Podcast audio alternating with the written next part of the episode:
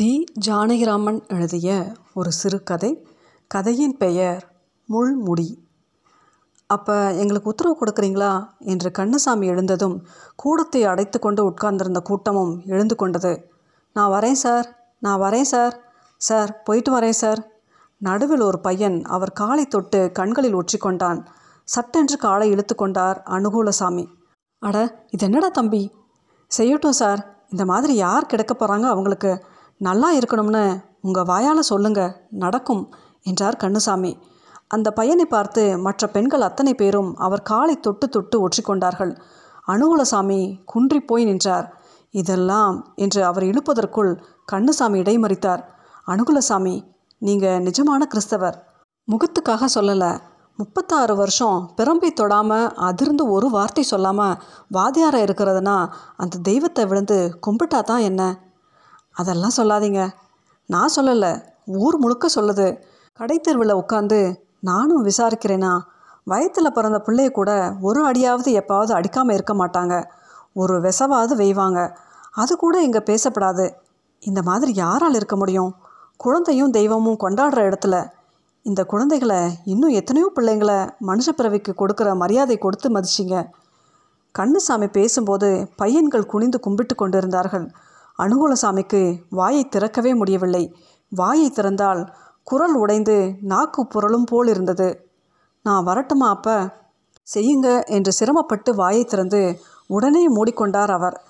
எங்களுக்கு உத்தரவு கொடுக்கணும் என்று முற்றத்தில் நாயனக்காரர் கும்பிட்டார். அதற்கும் அவரால் தலையசைக்கத்தான் முடிந்தது.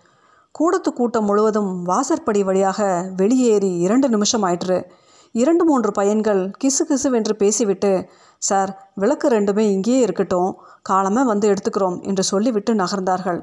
வாசல் வரை கொண்டு விட்டு திரும்பி வந்தபோது கூடம் வெறிச்சிட்டு கிடந்தது. அந்த சூன்யமும் நெஞ்சை பிடுங்குகிற ஏக்கமும் முன்னே ஒரு தடவை வந்ததுண்டு.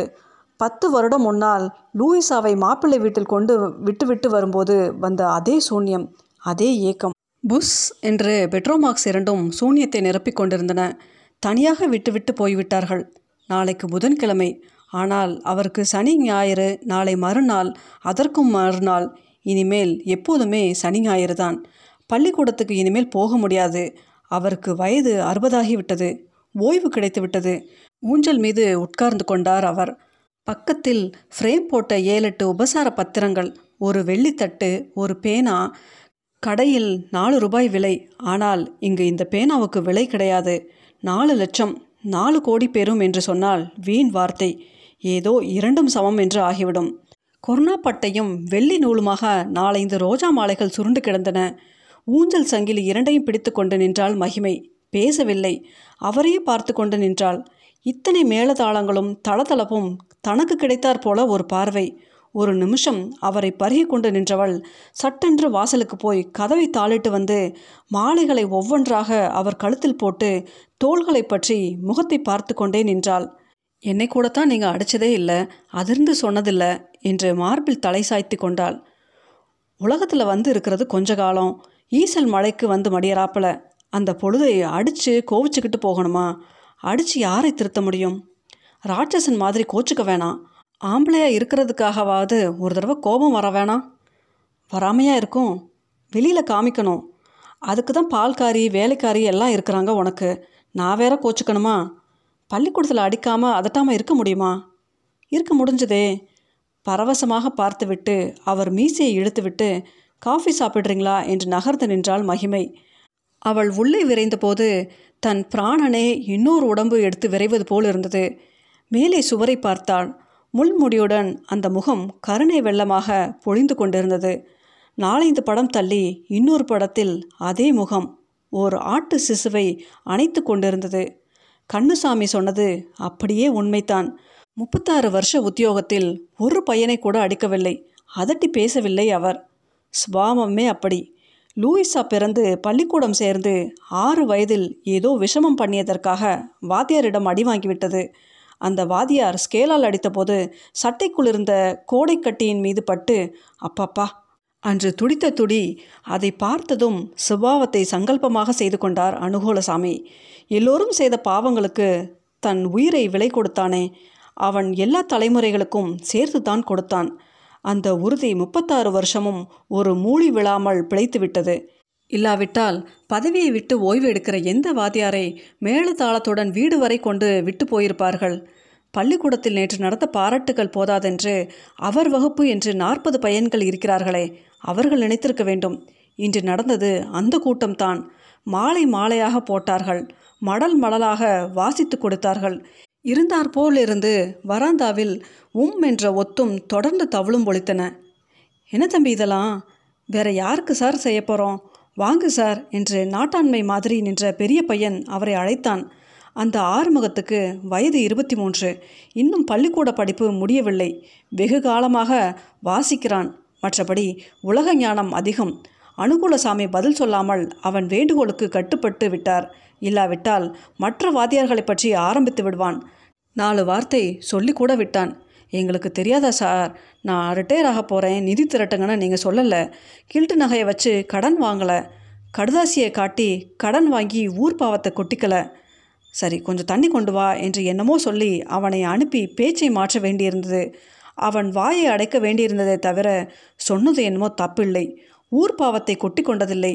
ஓங்கி ஒருவனை அறைந்தால் என்ன? கடனை நாமம் சாத்தினால் என்ன? எல்லாம் ஒன்றுதான். அந்த ஹிம்சையும் அவர் கொடுத்ததில்லை. நாரணப்பையரும் அவர் மாதிரித்தான். சம்சாரம் இல்லை. ஒரு பிள்ளை ஒரு பெண். ஆனால் மனுஷனுக்கு நவத்வாரமும் கடன். ஜவுளி கடையிலிருந்து கொத்தமல்லிக்காரை வரை காலனாவுக்கு மதிக்க முடியாத நிலை வந்துவிட்டது. இந்த நிலையிலும் நாராயணப்பையர் சும்மா இருக்கவில்லை. பட்டணத்தில் கல்வி டைரக்டர் ஆஃபீஸில் வேலை செய்கிற யாரோ உறவுக்காரன். உங்களை இந்த வருஷம் பரீட்சை அதிகாரிகள் ஒருவராக தேர்ந்தெடுக்க இருக்கிறார்கள். உத்தியோகபூர்வமாக இன்னும் இரண்டு வாரத்தில் கடிதம் வரும் என்று ஒரு கடிதம் எழுதியிருந்தான். அந்த கடிதத்தை காட்டியே ஐம்பது எழுபத்தைந்து என்று இருபது பேரிடம் கடன் வாங்கிவிட்டார். அந்த வேலைக்கு கிடைக்க போகிற கூலி என்னமோ இருநூற்று சொச்சம்தான். கடைசியில் கடிதம் பொய்த்து விட்டது. அவ்வளவுதான். ஷராப் கடை நாயுடு நாராயணப்பரை வளைத்து கொண்டு சைக்கிளை பிடுங்கி கொண்டு விட்டார். ஏமாந்த கோபம். பிடுங்கினதா பெருசு? சைக்கிளை ஓட்டுறது யாரு? வாத்தியாராயிற்றே. நாராயணப்பையரே உம்மால் இந்த இனத்துக்கே அவமானம். பேங்க் ஏஜென்ட் ஐயங்காரை யாராவது ஏமாற்ற முடியுமோ? கடைந்த மோரில் வெண்ணெய் எடுக்கிறவர். அவரிடம் இந்த சாமிநாதன் கைவரிசை காட்டினாரே. வாத்தியார் என்று நம்பி சாமிநாதன் கொடுத்த சங்கிலியை எடை போட்டு ஒன்பது பவுனுக்கு முந்நூறு ரூபாய் கடன் கொடுத்தார் ஐயங்கார். சாமிநாதன் பேசாமல் இருந்திருக்கலாம். பதினைந்தாம் நாள் இன்னொரு சங்கிலியை கொண்டு போனால் அதையுமா உரைத்து பார்க்காமல் பணத்தை தூக்கி கொடுப்பார்கள்? சங்கிலியை உரைத்து கொண்டே புன்சிரிப்புடன் என்ன ஐயர்வால் பள்ளிக்கூடத்திலேயே பையன் சந்தேகம் கேட்டால் சி அதிங்க பிரசிங்க உட்காருன்னு அதட்டி நம்ம அஞ்ஞானத்தை மறைச்சிக்கலாம். ஆனால் கடை தெருவில் அது செல்லுமோ என்னமோ? எனக்கு தான் சரியாக தெரியலையோ என்னமோ? சித்த இருங்கோ பத்தரை அழைச்சிட்டு வரேன் என்று வெளியே எழுந்து போனாராம் ஐயங்கார். சாமிநாதருக்கு வயிற்றை புரட்டியது. பத்தரை கூப்பிட ஆள் இல்லையா என்று சமாதானம் சொல்லலாம் என்று அவர் தேடுவதற்குள் பத்தர் வந்துவிட்டார். ஏட்டும் வந்துவிட்டார். அந்த சாட்சிகளோடு கஜானா அறையை திறந்து பார்த்தபோது போன தடவை கொடுத்த சங்கிலியும் நான் பித்தளை என்று பல்லை இழுத்து கொண்டிருந்தது. அந்த சமயத்திலே கூட ஐயங்கார் வாத்தியார் குலத்துக்கு மதிப்பு கொடுத்து விட்டார். மூன்றாம் பேருக்கு தெரியாமல் சாமிநாத ஐயரின் அப்பத குழி தோட்டத்தை எழுதி வாங்கி கொண்டு ஆளை விட்டு விட்டார். நல்ல வேலை ஏட்டும் உடையில் வராமல் வேட்டி சட்டையோடு போயிருந்தார். கூட்டமில்லை ஊர் சிரிக்காமல் போயிற்று. இன்னும் நாலஞ்சு பேர் நினைவு வந்தது. ஏண்டலா ரிட்டையர் ஆயாச்சு. இனிமே கால் வயிறு சாப்பாடு தான் அந்த நாளல்ல எங்கள் வாத்தியாருக்கு நிதி திரட்டி கொடுத்தோம் நாங்கள் என்று ஒரு பையனை குழையெடுத்து வசூலுக்கு கிளப்பி விட்டார் ராமலிங்கம். காஃபியை எடுத்து கொண்டு வந்தால் மகிமை. என்ன யோசனை? சாப்பிடுங்க. சூடு சரியாயிருக்கு என்று உபசார பத்திரங்களை ஒவ்வொன்றாக வாசித்து கொண்டிருந்தாள். நடுநடுவே பெருமையுடன் அவரை நிமிர்ந்து பார்த்து கொண்டாள். அதெல்லாம் நெசம்னு நினச்சிக்காத. இனிமே வேலைக்கு வர முடியாதுன்னு அழப்போறானன்னு உழுவாக காட்டியிருக்காங்க. சக்கரை முட்டாயி. தெரியும். ஆனால் நெசத்தை மட்டும் எல்லோரும் சொல்லியிருக்காங்க என்றால் மகிமை. உங்கள் கை நீளாமல் குரல் வெடுவெடுக்காமல் இருந்தது நெசம். சா பெரிய நெசத்தை கண்டுபிட்டாங்க. திறமைன்னு சொல்கிறதும் நெசந்தான் என்றால் மகிமை. தடி எடுக்காமல் அதட்டாமல் அப்படியே கெட்டிக்காரன்னு பேர் எடுக்கிறதும் கஷ்டம்தானே? அனுகூலசாமி யோசித்து பார்த்தார். அதுவும் உண்மைத்தான் என்று பட்டது. அவருக்கு கர்வப்படக்கூட உரிமை உண்டு என்று தோன்றிற்று. ஒரு கஷ்டமும் இல்லை. பால்காரி கூட்டுக்காரிக்கிட்டையும் அப்படி இருக்கலாம். மனுஷனாய் பிறந்தவன் யாரும் புத்தி இருக்கிறவன் யாரும் அடியில் நம்பிக்கை வைப்பானா? எல்லோருக்கும் முடியாதுங்க. என்னமோ நான் இருந்துட்டேன் என்றார் அவர்.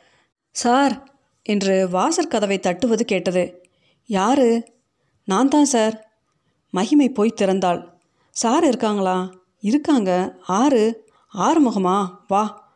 ஆறுமுகம் மட்டும் வரவில்லை. இன்னொரு பையனும் வந்திருந்தான். அவர் வகுப்பில் படிக்கிற பையன்தான். கூட ஒரு அம்மாள். வயது நாற்பது நாற்பத்தி ரெண்டு இருக்கும். நெற்றி காது மூக்கு கைகளில் ஒன்றுமில்லை. அனுகுலசாமி எழுந்து நின்றார். என்ன செய்தி சின்னையா? சின்னையன் அம்மா சார் இது என்றான் ஆறுமுகம். வாங்க.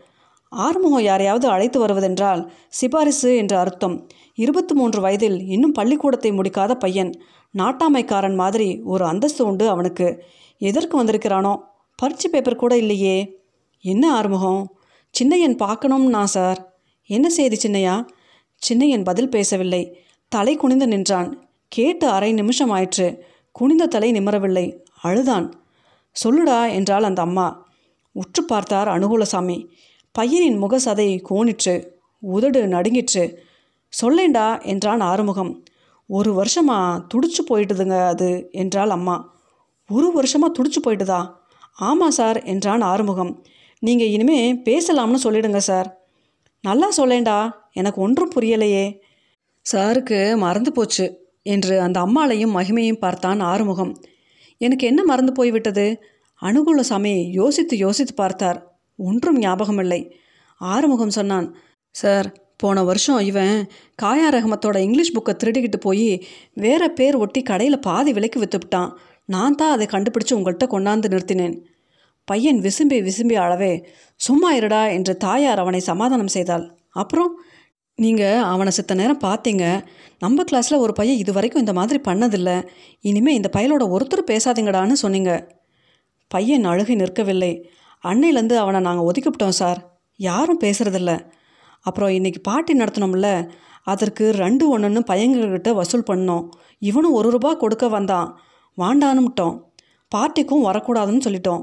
ஒன்றும் பேசாது போயிட்டான் நேற்று இப்போ இங்கே வந்துட்டு வீட்டுக்கு போனல அவங்க அம்மாவை அழைச்சிக்கிட்டு வந்து திண்ணையில் நின்றுக்கிட்டு இருந்தான். இவங்க அம்மாவும் சொன்னாங்க அழைச்சிட்டு வந்தேன் என்று பயந்து மென்று விழுங்கிக் கொண்டே சொன்னான். அனுகூலசாமிக்கு அந்த சம்பவம் ஞாபகம் வந்துவிட்டது. ஆனால் இவ்வளோ கடுமையான தண்டனையா விதித்தோம் ஏதோ சொல்லி வைத்தார். ஆனால் இவ்வளோ கண்டிப்பாகவா அதை நடத்த வேண்டும்? சின்னையா அழாதடா ஏய் என்றார் அவர். நாங்கள்லாம் அவனோட பேசலாம்னு சொல்லுங்க சார் நீங்கள் ஒரு வருஷமா அவன் சுரத்தாவே இல்லைங்க. எப்பவும் சிரித்து பேசிட்டு இருப்பான். இப்போ சரியாக பேசுகிறதில்ல ஒரு வார்த்தை பேசுவான் போயிடுவான். என்னமோ அதுங்க மனசில் இருக்கிறது நமக்கு தெரியாதுங்கள்ல. தங்கச்சிகளோட சரியாக பேசுகிறதில்ல இன்றைக்கி சாயங்காலம் தான் எல்லாத்தையும் சொன்னான். வீட்டில் அதுங்கெல்லாம் விளையாட போயிருந்துச்சு. வாத்தியாரை இன்னைக்கு பார்த்தா தான் உண்டுன்னா வந்தேன். நீங்கள் பெரிய மனசு பண்ணுங்க. அனுகூலசாமி கையும் களவுமாக பிடிபட்டு விழித்தார்.